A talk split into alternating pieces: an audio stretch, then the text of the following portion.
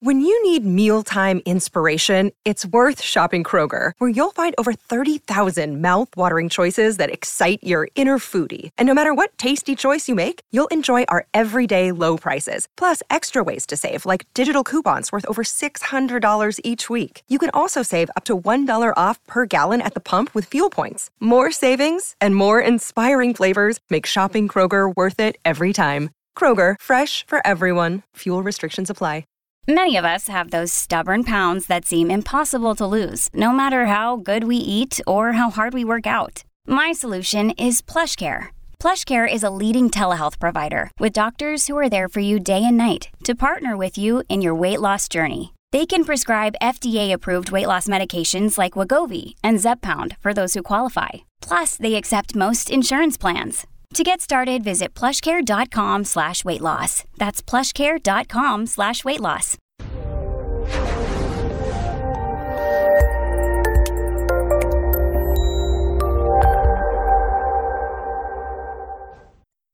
This episode was pre-recorded as part of a live continuing education webinar.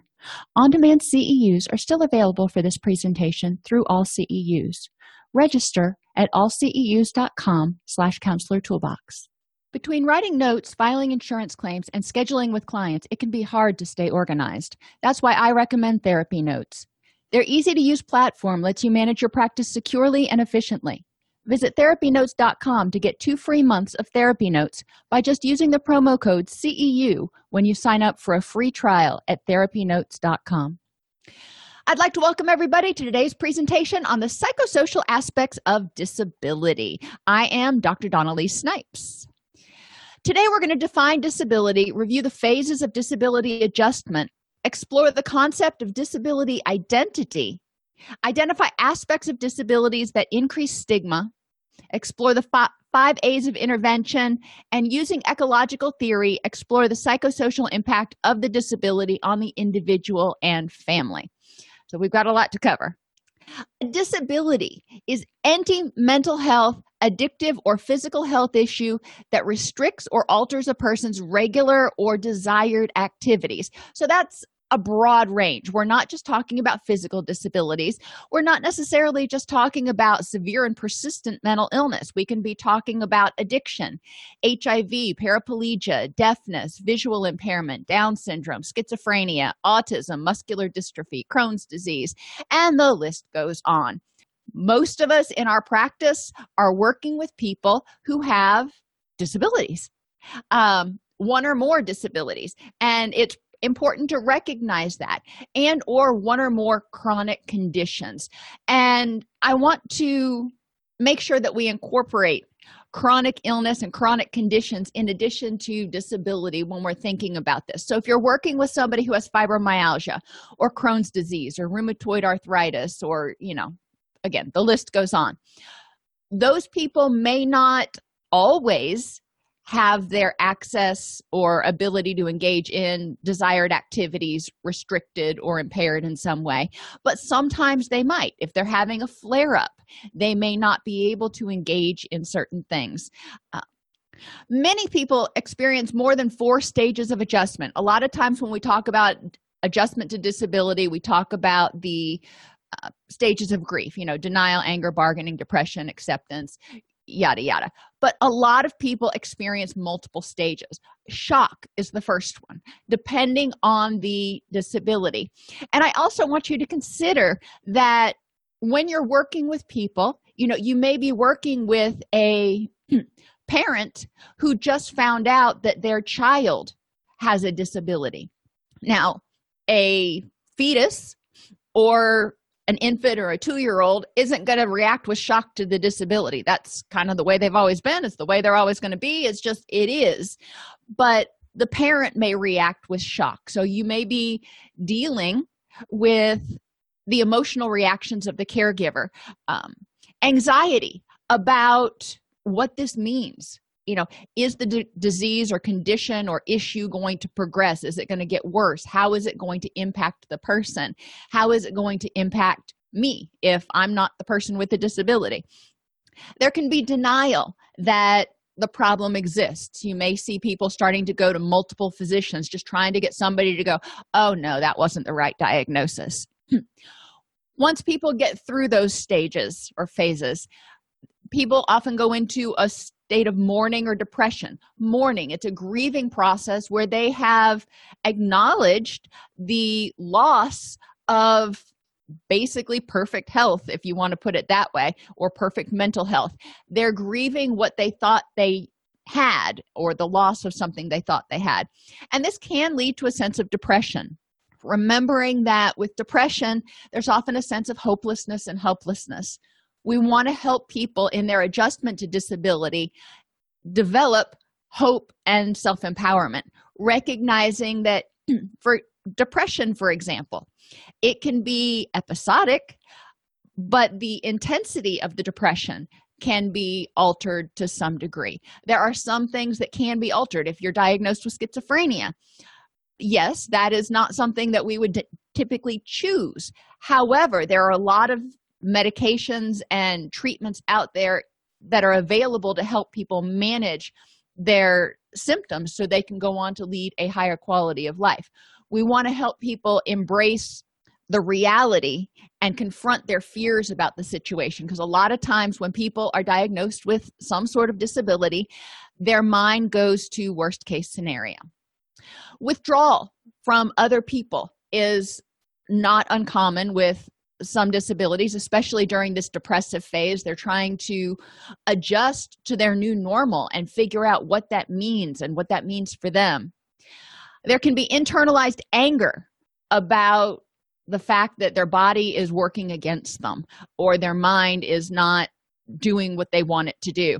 They can be very frustrated and irritable and upset at the people in the world who don't have this particular condition, which can result in some externalized aggression. A lot of times it comes out as, you just don't understand. Okay. You know, we want to be there for people and help them eventually develop a social support system of people who do understand. Can I understand exactly what it's like to have fibromyalgia? No, I don't have it. I can't say that I've been there. I can empathize as much as possible, uh, but I can't say that I've been there. And I can reflect upon how frustrating that must be uh, to deal with that pain day in and day out. Acknowledgement is the next phase that people go through. Once they get angry, then they get to this phase where they acknowledge, okay, this is really happening and there's nothing I can do about it. Then they move to acceptance. All right, it's really happening. There's nothing I can do about it. All right, let's figure out how I can make the best of it. And that moves you into the adjustment phase where people start figuring out, you know, what this means and how they can live their highest quality of life based on this new situation. Disability identity is the beneficial self-belief that people with disabilities hold regarding their disabilities, as well as any ties they possess to members of the disability community. Think of it sort of as a cultural thing. Some types of disabilities, um, or however you want to label them, are, you can think of it as cultural, if you will, um, and it's helpful to spend time with other people who have similar disabilities, people who are blind, people who are deaf. They can provide each other a lot of social support, as well as helping people, you know, kind of learn the ropes. If you are a person, maybe you had a traumatic head injury and now, you know, did something to your optic nerve and now you are going to be permanently blind. You know, there's going to be a lot of adjustment there.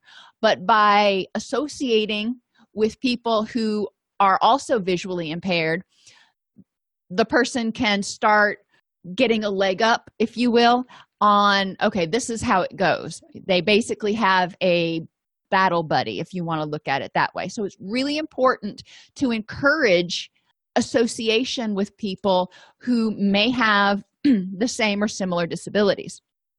People with invisible disabilities often have low disability identity. Invisible disabilities can be things like fibromyalgia or depression or even addiction, where you can't just look at a person on the street and go, that person has whatever. So they often don't hold beneficial beliefs regarding this disability. They see it as a hindrance completely. And oftentimes they aren't as attached to the to other people with similar issues as they are, which can be a problem. They found that disability identity is negatively correlated with mood disorders, which means as disability identity goes down, mood disorders go up. They go in the opposite direction. Even for people with, you know, depression and schizophrenia, we want to encourage them, people with invisible disabilities, we want to encourage them to think about their self-beliefs regarding their disability. For example, if they have schizophrenia, for example, a person with schizophrenia has a mental health diagnosis. That doesn't make them any less loving. That doesn't mean, you know, if they like to work out, maybe they do that. That doesn't mean that they're not smart anymore. Encouraging them, those beneficial self-beliefs that this, the schizophrenia is just one part of who I am. We want to help them start developing those self-beliefs. And we also want to help them, again, start engaging with other people whose schizophrenia is well controlled so they can develop hope. And they can develop an awareness of what services and resources are out there and different treatments that may be coming available. Identity development is a fundamentally social process, and identities are formed through mirroring, modeling, and recognition through avail- available identity resources, which means you're going to figure out what it means to have schizophrenia or depression or fibromyalgia by seeing what it means to other people, by seeing what types of lives they can live. If you've got great models that are showing that they are living a great quality of life, uh, despite having this particular issue, then that is going to help develop a positive identity. So it's imperative that when we're working with people with disabilities, that we're aware of the developmental process and the different factors that will help them move to this level of acceptance and adjustment and growth. Key themes in disab- disability identity development: communal attachment. The person gets to the point where they're not only doing it begrudgingly, but they're enjoying affiliating with other people that have disabilities. They affirm their disability, which means, and the best way I can explain this is living in the and. They say, yes, I've got this condition, whatever it may be, and I'm an awesome person, and I am going to live my highest quality of life. I'm not going to let this stop me. It may mean I have to do things a little differently. They have a sense of self-worth and feel equal to people without disabilities. They don't devalue themselves because they are because they have a some sort of condition. They have a sense of pride of their identity, despite recognizing that disabled is often, often viewed as a devalued quality. Instead of seeing themselves as, you know, disabled, kind of like something on a scratch and dent shelf, they have scratch and dent shelf. They have pride in who they are and the fact that of what they've accomplished, including living and thriving with their disability. They see their disability or their condition as sometimes as an obstacle that they have overcome, other times as an asset that demonstrates how strong and how much perseverance they have. Discrimination. In identity development, people become aware of prejudici- prejudicial behavior in daily life. People with H I V are regularly discriminated against. I know they're not supposed to be, but they are.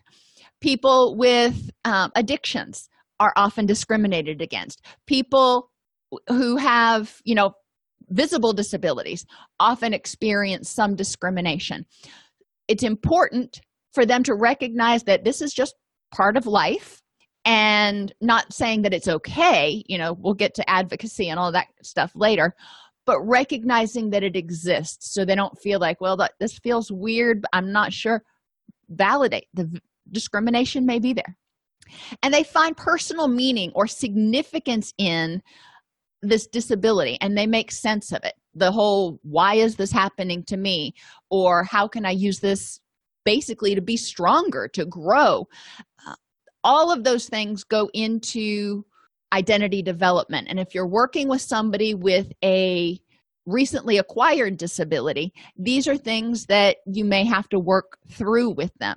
If you're working with a parent of a child who has a disability or is anticipated to have a disability when they're born, then these are also things that they're going to need to work through, because especially when the person with a disability is a child, the family has to develop a certain level of disability identity development, because caring for that child often means that they are not going to have the same lifestyle um, or same things aren't going to go the same way as they would have gone had the child been born without any disabilities at all.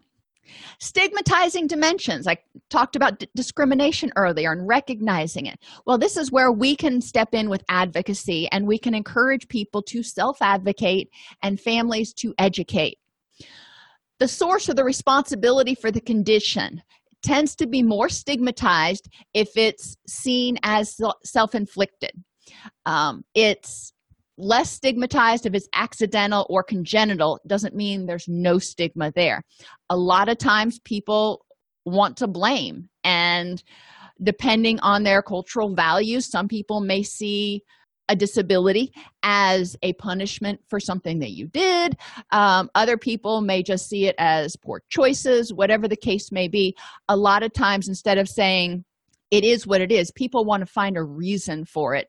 And you know, why do bad things happen?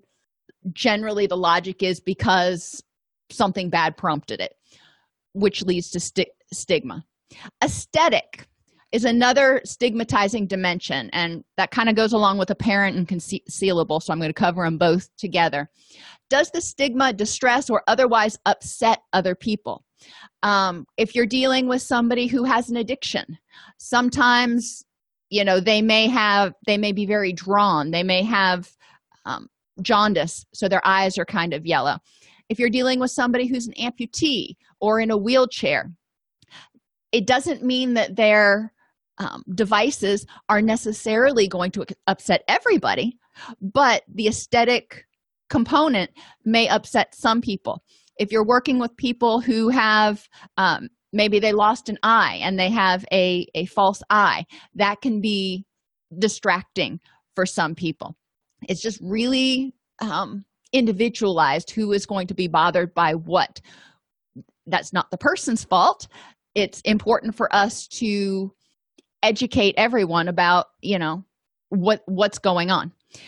If the stigma is obvious, then If, if it's visible, then there tends to be more stigma associated with it in some ways, um, because people, you know, may need re- additional reasonable accommodations, obvious accommodations, et cetera. If it's invisible, such as psychological or a mood disorder or chronic pain or diabetes, sometimes there is less stigma associated with it. Other times, people, especially if it's something like fibromyalgia, um, I, I see a lot of stigma around that, because you have non-believers, if you will, who say, well, that doesn't exist. The person is just pill-seeking or whatever. But again, the more distracting it is, the more apparent it is, the more likely it is to bring stigma. The disruptive, disruptiveness of the disability, does it hinder or otherwise prevent social interaction or communication? And this can be because of aesthetics, like we talked about earlier. It can be because of cognition. If the person is not cognitively able to function as they used to be, it could be disruptive and stigmatizing. Um, or if, you know, if they have Down syndrome or some other disability, it could be considered disruptive because it's harder for people to know how to communicate. Or if their speech is particularly difficult to understand. Is it perilous? Can the stigma be seen as contagious or even dangerous to others? People with H I V are often seen as perilous, or hepatitis are often seen as perilous. We need to educate how these things are transmitted and how difficult it is to transmit them in casual contact. Addiction is often seen as dangerous or uh, contagious, if you will. Uh, people don't want to be around people with addictions. Um, psychosis. Oh, okay. I'm going to go off on my little soapbox here. A lot of times people see those who have psychotic disorders as being dangerous. We don't see them as contagious, but we see them as dangerous. And people with psychotic issues, if they're going to be dangerous, which they rarely are, tend to almost exclusively be dangerous towards themselves, not towards other people. I'm much more worried about danger to uh, of people who don't have psychoses uh, in terms of their in terms of their behaviors.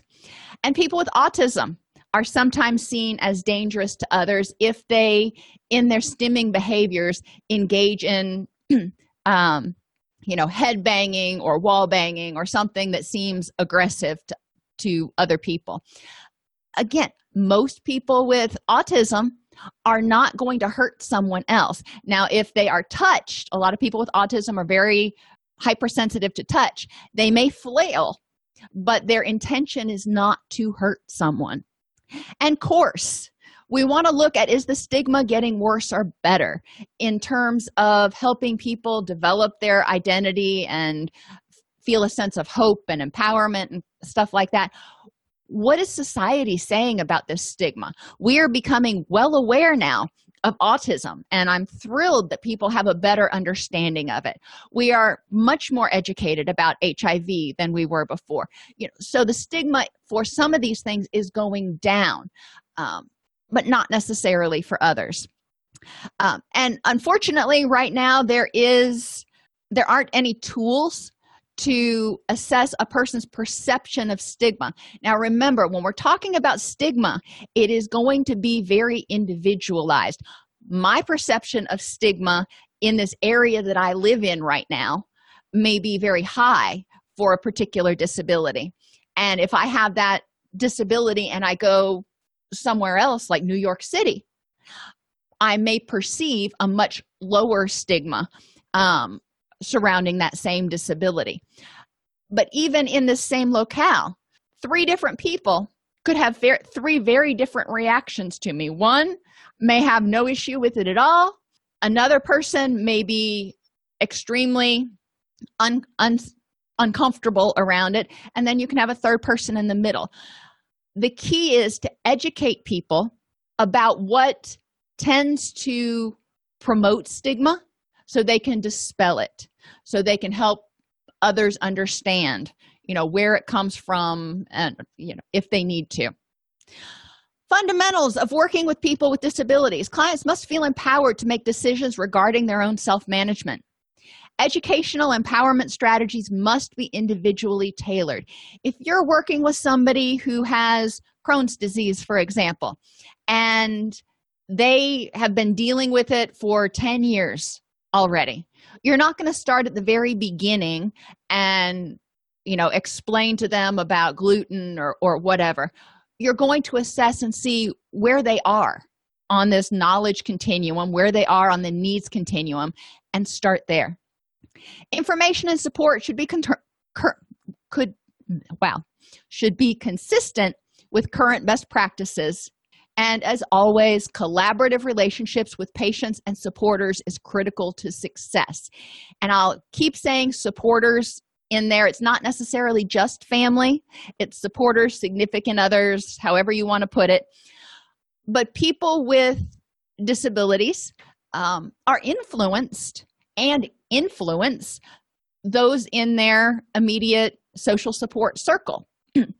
When we're talking about the psychosocial aspects of disability, we've got to consider the impact of the disability on those people and the impact of those people on the person with the disability.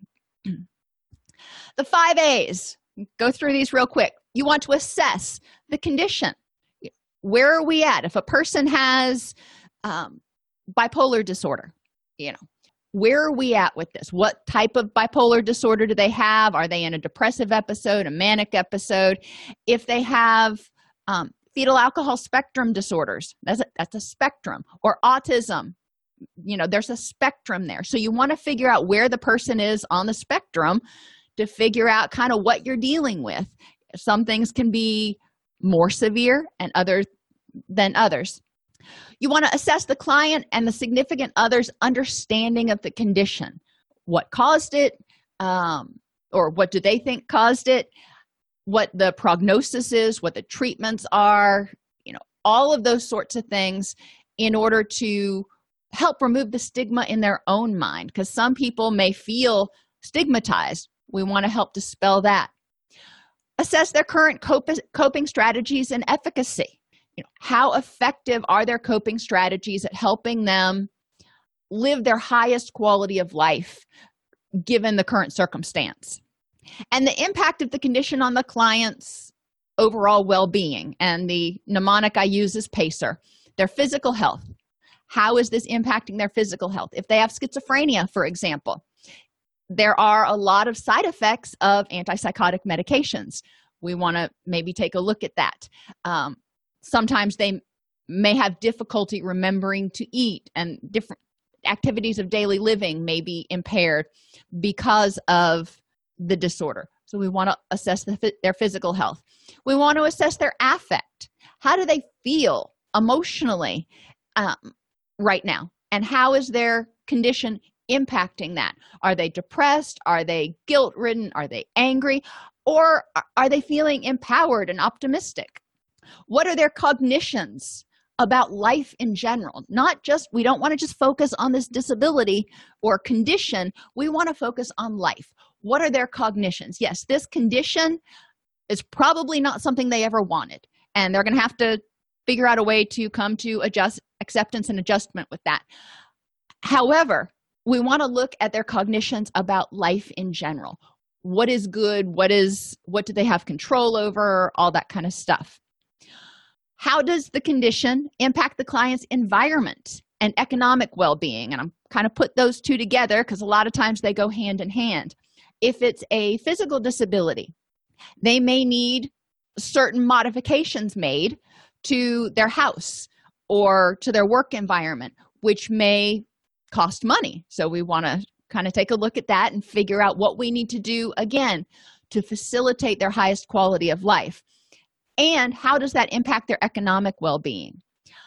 Sometimes disabilities, especially acquired disabilities, may mean that somebody cannot return to the work that they used to do, or even congenital disabilities. The person may not have a high earning potential. We want to look at their economic well-being because we need to make sure highest quality of life, think of Maslow, they need to have housing, food, medical care, safety, you know, basic needs and meaningful activity every day, which takes us to relationships and recreation. How does their condition um, affect their relationships with their significant others and the public in general, you know, people they interact with, and how does it impact their ability to recreate? It may not impact it at all. It may have a huge impact if they got shot in a dri- drive-by shooting and are now paraplegic, and they used to love to go water skiing. Obviously, that's not something that's probably going to be able to happen, at least not in the same way. There may be modifications I don't know about. I'm not a water skier. But we want to look at that. Were, are there any meaningful things in your life that you used to love to do that you can't do anymore? My grandfather, when his Parkinson's got to a certain point, he used to make miniatures, you know, dollhouse furniture. Really fine, minute work. I mean, it was beautiful stuff that he did. But when his Parkinson's got to a certain level, he couldn't hold the stuff still anymore in order to make those. And at that point, there were no modifications we could do. But the fact that his main hobby, his main recreation was making those miniatures, he couldn't do that anymore. He fell into a pretty deep depression. We do want to look at that. We want to advise and educate the client and significant others about the condition as much as they need to know. Obviously, start where they are, and about the potential treatment options and service things that are available for them. We need to agree or collaborate to develop a workable plan for the short term. You know, this this week, this month, you know, what needs to happen so you can live your highest quality of life, depending on the reason that they're there. If they are um, leaving the crisis stabilization unit after having their first psychotic episode, and, you know, um, then how can we help you in this first month? What is our workable plan? But then we also need to look long-term. What is the prognosis for this condition? What sorts of things are you going to need in order to keep this condition stable and continue to live a high quality of life? Rehabilitation counselors are often trained in what we call life care planning, and that's when we look over the course of ten, fifteen, fifty years about the different services a person will need. We want to assist clients and supports in identifying and accessing services. The person with the disability will probably need services of some sort. Um, it could be medical care, it could be mental health care, medication, whatever it is.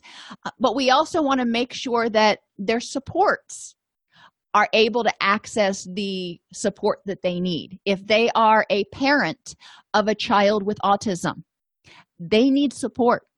If they are a parent of a child with Down syndrome, they need support.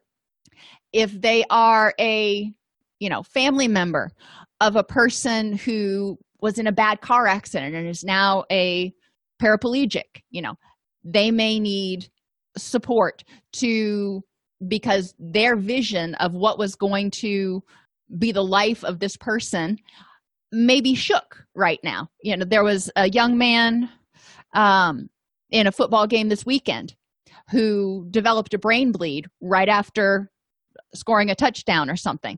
His life's going to be altered now. Now, how much, we don't know yet, but it's important to recognize that at any point in time, any of us could develop some sort of disability. And how is that going to affect the person? Um, I worked with a, or went to school with a young man um, when, when we were in high school together, and he had always thought that he was going to play pro football. And he was good enough to play pro football. You know, he had people scouting him and all kinds of stuff from the time he was a freshman.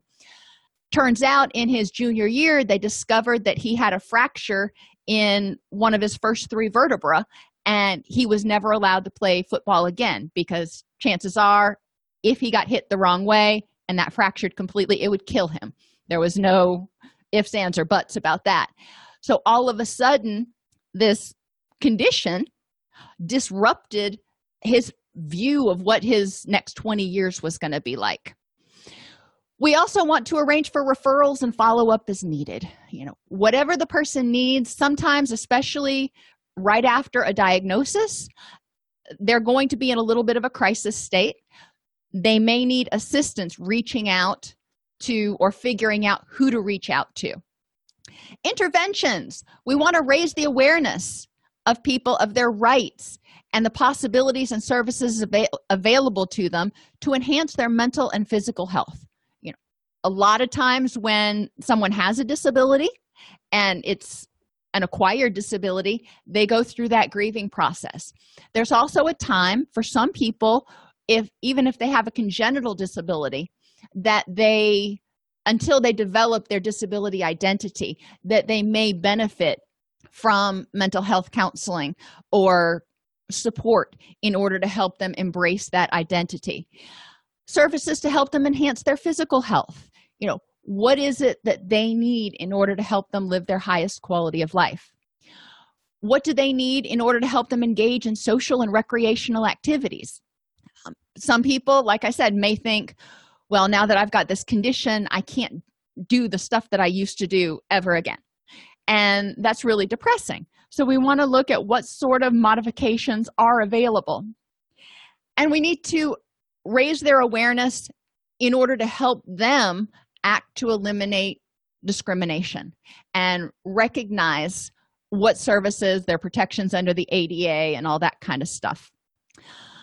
Now, to the meat and potatoes. Let's talk about psychosocial aspects of the disability. We've talked in general about stigma and, you know, potential mood disorders. Reviewing real quickly Brofenbrenner's ecological model, you have the person at the center, and the person interacts with their microsystem that includes their family, their peers, their teachers, their neighbors, every people they interact with every day. That's considered the microsystem. All of those people impact the person. It's a reciprocal relationship. Likewise, that microsystem and that person interact with the larger mesosystem that can include, you know, their community and their schools themselves. Again, reciprocal. If the school is not responsive, then, or if the school has a lot of discrimination or whatever, that is going to negatively impact the individual. Risk and mitigating factors. There's a lot of them. The good thing is all of these can potentially be mitigating factors too. People's age. When they acquire a disability, it can be a risk factor. High school is really hard for all of us, um, or for most of us. So especially during those adolescent years, it can be really difficult. And then something that is acquired later in life can also be difficult. But when people are younger, they tend to have more cognitive flexibility and are cognitively able to adjust a little bit more. Their health, any concurrent conditions and health behaviors are also a risk or mitigating factor. If they have rheumatoid arthritis, for example, and, you know, we can help them prevent getting any other problems, then that's going to mitigate their their outcomes. You know, we don't want them to, to start developing multiple problems. If they have, for example, clinical depression, and then they start developing alcoholism and obesity and then diabetes, you know, now we've started to add onto the onto the pile of things that the person's going to have to contend with. Helping them maintain their health is going to be a big factor. When you're working with people with schizophrenia, the same thing is true. People with schizophrenia um, tend to smoke a lot more than people with without schizophrenia. And I can't tell you what the exact percentage is right now, but that's one of those things you might want to look at in a prevention, from a prevention standpoint. We want to look at their mental health. If they are overall optimistic and empowered and all that stuff that we want people to be, great. That's going to be a mitigating factor. They're going to probably be more resilient to dealing with this adversity. If they have depression, anxiety, or a psychotic disorder, then that may complicate the picture a little bit.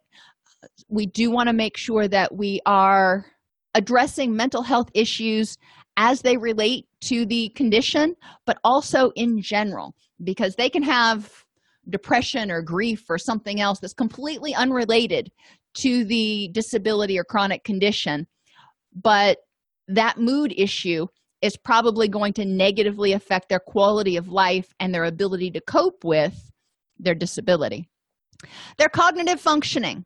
Higher cognitive functioning is obviously preferable that we want to look at. Um, but if they have lower cognitive functioning, we just need to be aware of what that means in terms of the interventions that we apply. What's this person going to need to live their highest quality of life? What's this person going to need in order to understand what's going on? Just because somebody has lower cognitive functioning doesn't mean they can't understand what's going on with them. You just have to break it down in a way they, they can wrap their head around. Socioeconomic status is a mitigating factor or can be a risk factor. Higher socioeconomic status, people tend to have access to better medical care, better interventions, and are less stressed if they have problems with employment, um, which takes us to employment. People who are employed tend to have a higher socioeconomic status, not always, but they also tend to have better access to health insurance. Employment gives them a sense of meaningful activity every day, which is good. Um, It gives them a sense of independence, like it does for all of us. Employment is can definitely be a mitigating factor, as long as they are receiving any necessary reasonable accommodations. We don't want employment to be overwhelming and draining and exacerbating whatever the problem is. Um, you can go to the Jan network, and can't remember what that stands for right now, but it gives you reasonable accommodations for just about any disability. And I think I have the link at the end of the PowerPoint, but we'll get there. Education about the condition, but education in general can also be a mitigating factor. When people have a breadth of education, then they are able, you know, maybe they can't do this thing over here anymore, but they can do something else. Um, when they understand what's going on with their disability, then they are able to um, better wrap their heads around what's going on. And thank you, Pat. Jan, go figure, stands for Job Accommodation Network. Um, Perception of disability and their disability identity. We really want to work with them to understand what that means and reflect on the fact that their disability is part of who they are, and they can choose how much they want to embrace it or um, compartmentalize it, and help them develop their disability identity. I've told you before, people who are deaf often wholly embrace the deaf community, and they don't see being deaf as a deficit. They see it as part of who they are, and they feel very honored to be part of the deaf community. Each person's perception is going to be different. We just need to help people come to their own understanding. The duration of the disability is also a mitigating factor. If it's been there all their lives, then there's going to be an adjustment period, but it may not be as shocking, so to speak, as somebody who just recently developed this disability. You have soldiers coming back from Afghanistan who've lost a limb or who have experienced traumatic brain injury. Uh, you have people who um, get in car accidents or, or whatever the case may be. And right after that diagnosis occurs, there's going to be a lot of impact in their life. As soon as you get that diagnosis, you know, it's like, okay, all these things that I used to be able to do, I can't do or can't do in the same way anymore. And that's not only going to impact the person, but also going to impact their microsystem, so to speak. Cultural values can be a mitigating factor. If the culture is very family-centric or supportive of one another, but sometimes it can be a risk factor. If the culture views, for example, mental health illness or mental illness as a punishment or as something that is shameful, then it can significantly negatively impact people's moods and self-acceptance and disability identity development, et cetera. And their perception of social support. And the word perception is really important here, because people may have all the support in the world, but they don't feel supported. We want to help them feel supported, and we need to ask them, what is it that you need and how can we best facilitate that for you, so they feel supported without feeling like they're a burden. Cognitive constructs we want to address, uh, really important in preventing negative psychosocial impacts. Help them embrace courage versus mental defeat. If they embrace the notion of cur- the courage to rise to this challenge, that is going to be a lot more beneficial to them than if they go, well, I've got this now, there's nothing I can do, and they fall into a deep depression. Knowledge.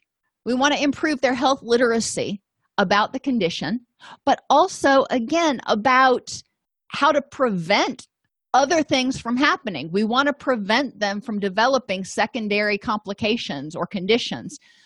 Health literacy is helpful. And li- health literacy or education about coping skills and coping styles can also be useful. If you've got somebody who has chronic pain, and they sometimes they have breakthrough pain, or they get frustrated because they just get exhausted so quickly, having so much quicker than they used to. Encouraging them to develop coping strategies to deal with that. Garnering a commitment to action is also really important versus hopelessness. Sometimes if people get a diagnosis and they're like, well, all's lost, you know, might as well not even try. But if they can see that certain things they do will enhance their quality of life, then you can, you know, really build up that commitment to action. And this is where that social support and mirroring and development of, of disability identity really comes into play. Emotional and cognitive transi- transcendence is also important. Recognizing that, you know, there are going to be some days where you're depressed, and there are going to be some days when you're not. And there are going to be some days when you have unhelpful thoughts, but there are going to be ways that you can transcend that so you're not ruminating on the disability or what you can't do anymore, uh, versus focusing on the pain, ruminating on it, and catastrophizing about, you know, where it's going to go or all the things you don't have anymore. I mean, you can sit there and talk until doomsday about all the things that aren't exactly the way you want them. Any of us can, with or without a disability, um, but that doesn't get us anywhere. So encouraging them, people to develop a sense of emotional and cognitive transcendence, accept how they're feeling, accept their thoughts, and then figure out how to improve the next moment. As I mentioned on the last slide, there is a huge impact of people's perceived burden burdensomeness, um, in terms of the effect on their psychosocial functioning, the, the effect on, on their mood, their anxiety, their depression level, their willingness to reach out for support, their willingness to engage in life outside of their house, in many cases is significantly impacted by their perception of how burdensome they are on people. If they don't feel like they're a burden, then they're going to be more likely to call somebody and go, hey, I want to go to the mall. Can you come pick me up? Because I can't drive. Or, hey, let's go out to eat. Uh, we need to t- take my vehicle because it's, you know, modified for the wheelchair, whatever the case may be. And then finally, again, for the millionth time, developing that disability identity so people feel a sense of belonging. They feel a sense of who they are instead of a sense of thwarted belongingness. I can't do that anymore. Like my friend from high school, if he wouldn't have developed a new identity, he would have felt thwarted because he had always envisioned himself as a football player. Um, now he's a coach, so more power to him. The microsystem, remembering when we're talking about psychosocial impact, disability has an effect on the entire microsystem. We want to examine the community and family response to the person and the person's response to their community and family. Is it a good communication? If the community does not respond well for some reason, or the family doesn't respond well, then we're, that is an area where we may need to intervene. You know, Sally comes home and tells her parents that she was just diagnosed with H I V, or John comes home and, you know, tells his wife that he was just diagnosed with, you know, stage three cancer. You know, the family's response, whether they're supportive and helpful and embracing or shocked and grieving and angry, that's going to have a big impact on the person.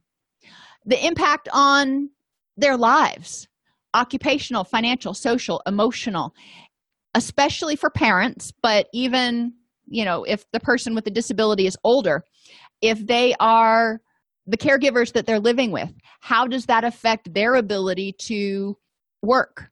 Um, some people, especially with children with disabilities, one parent may not be able to work. They may have to stay home with the child.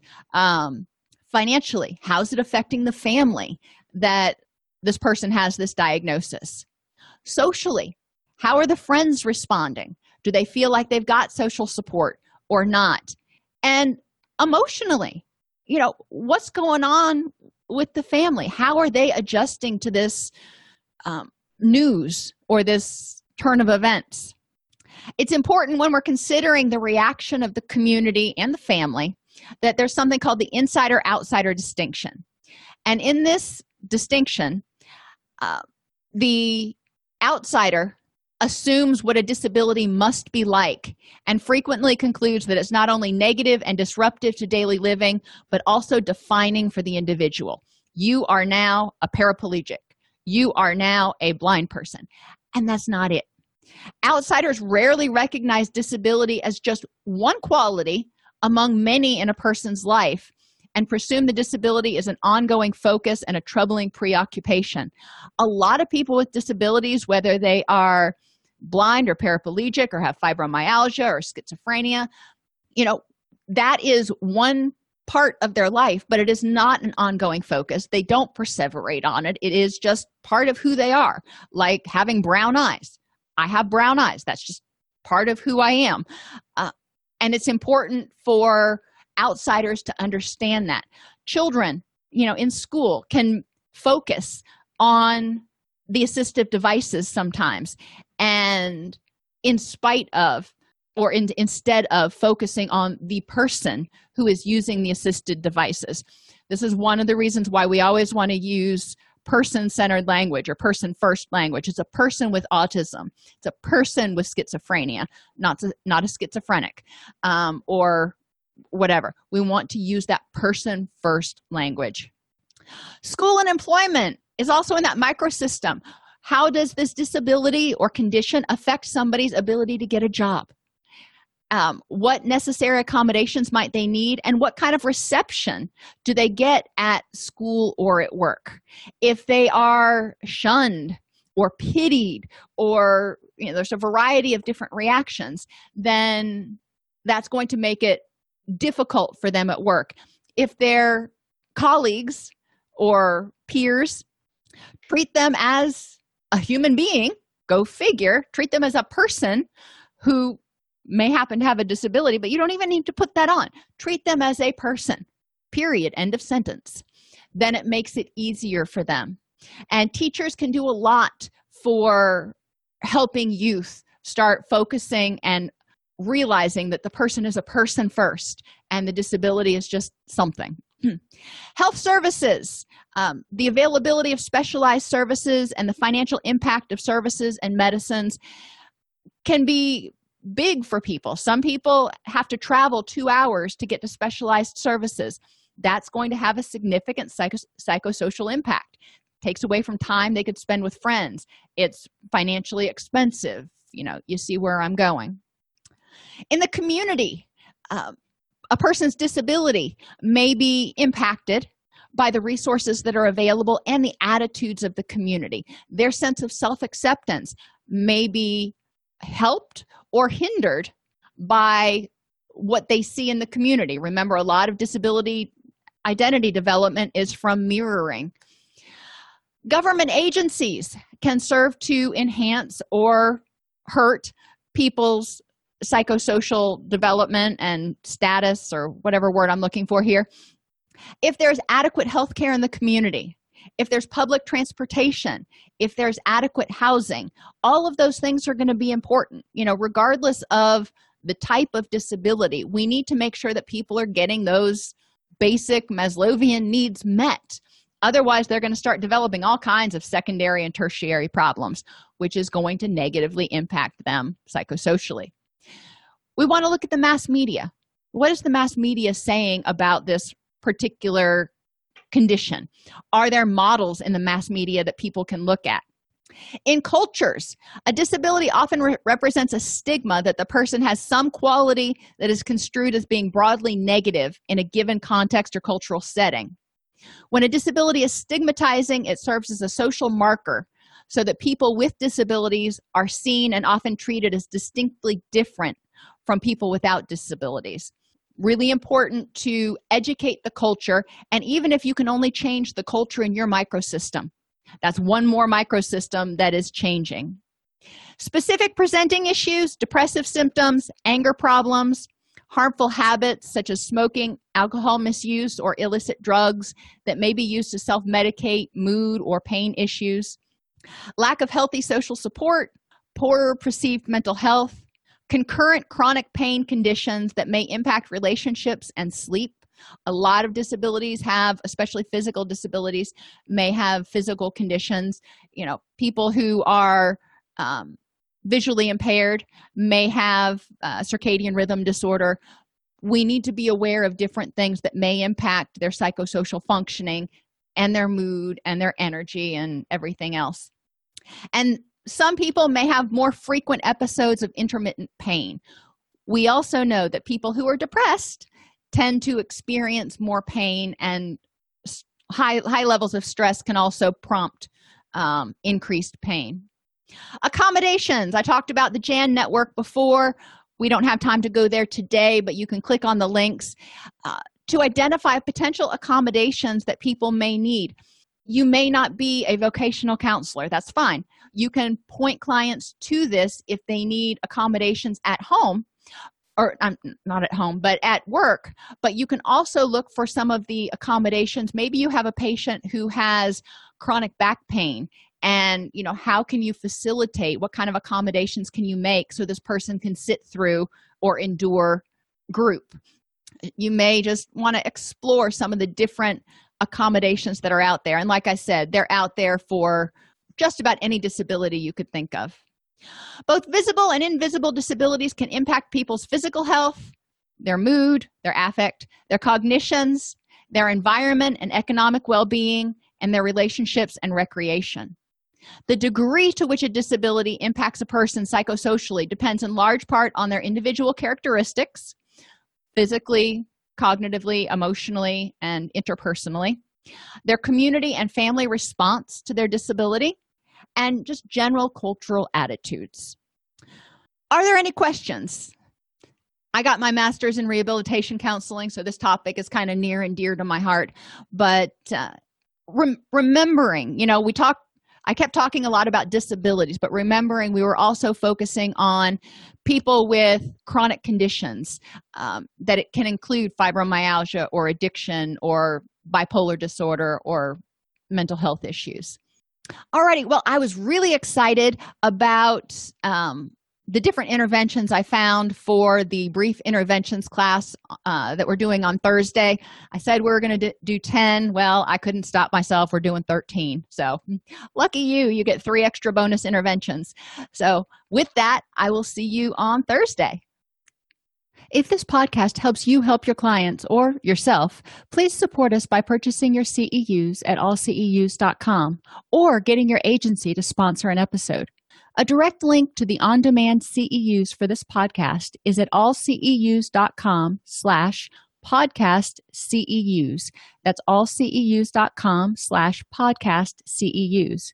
To sponsor an episode of Counselor Toolbox and reach over fifty thousand clinicians per week, go to all C E Us dot com slash sponsor. Thank you.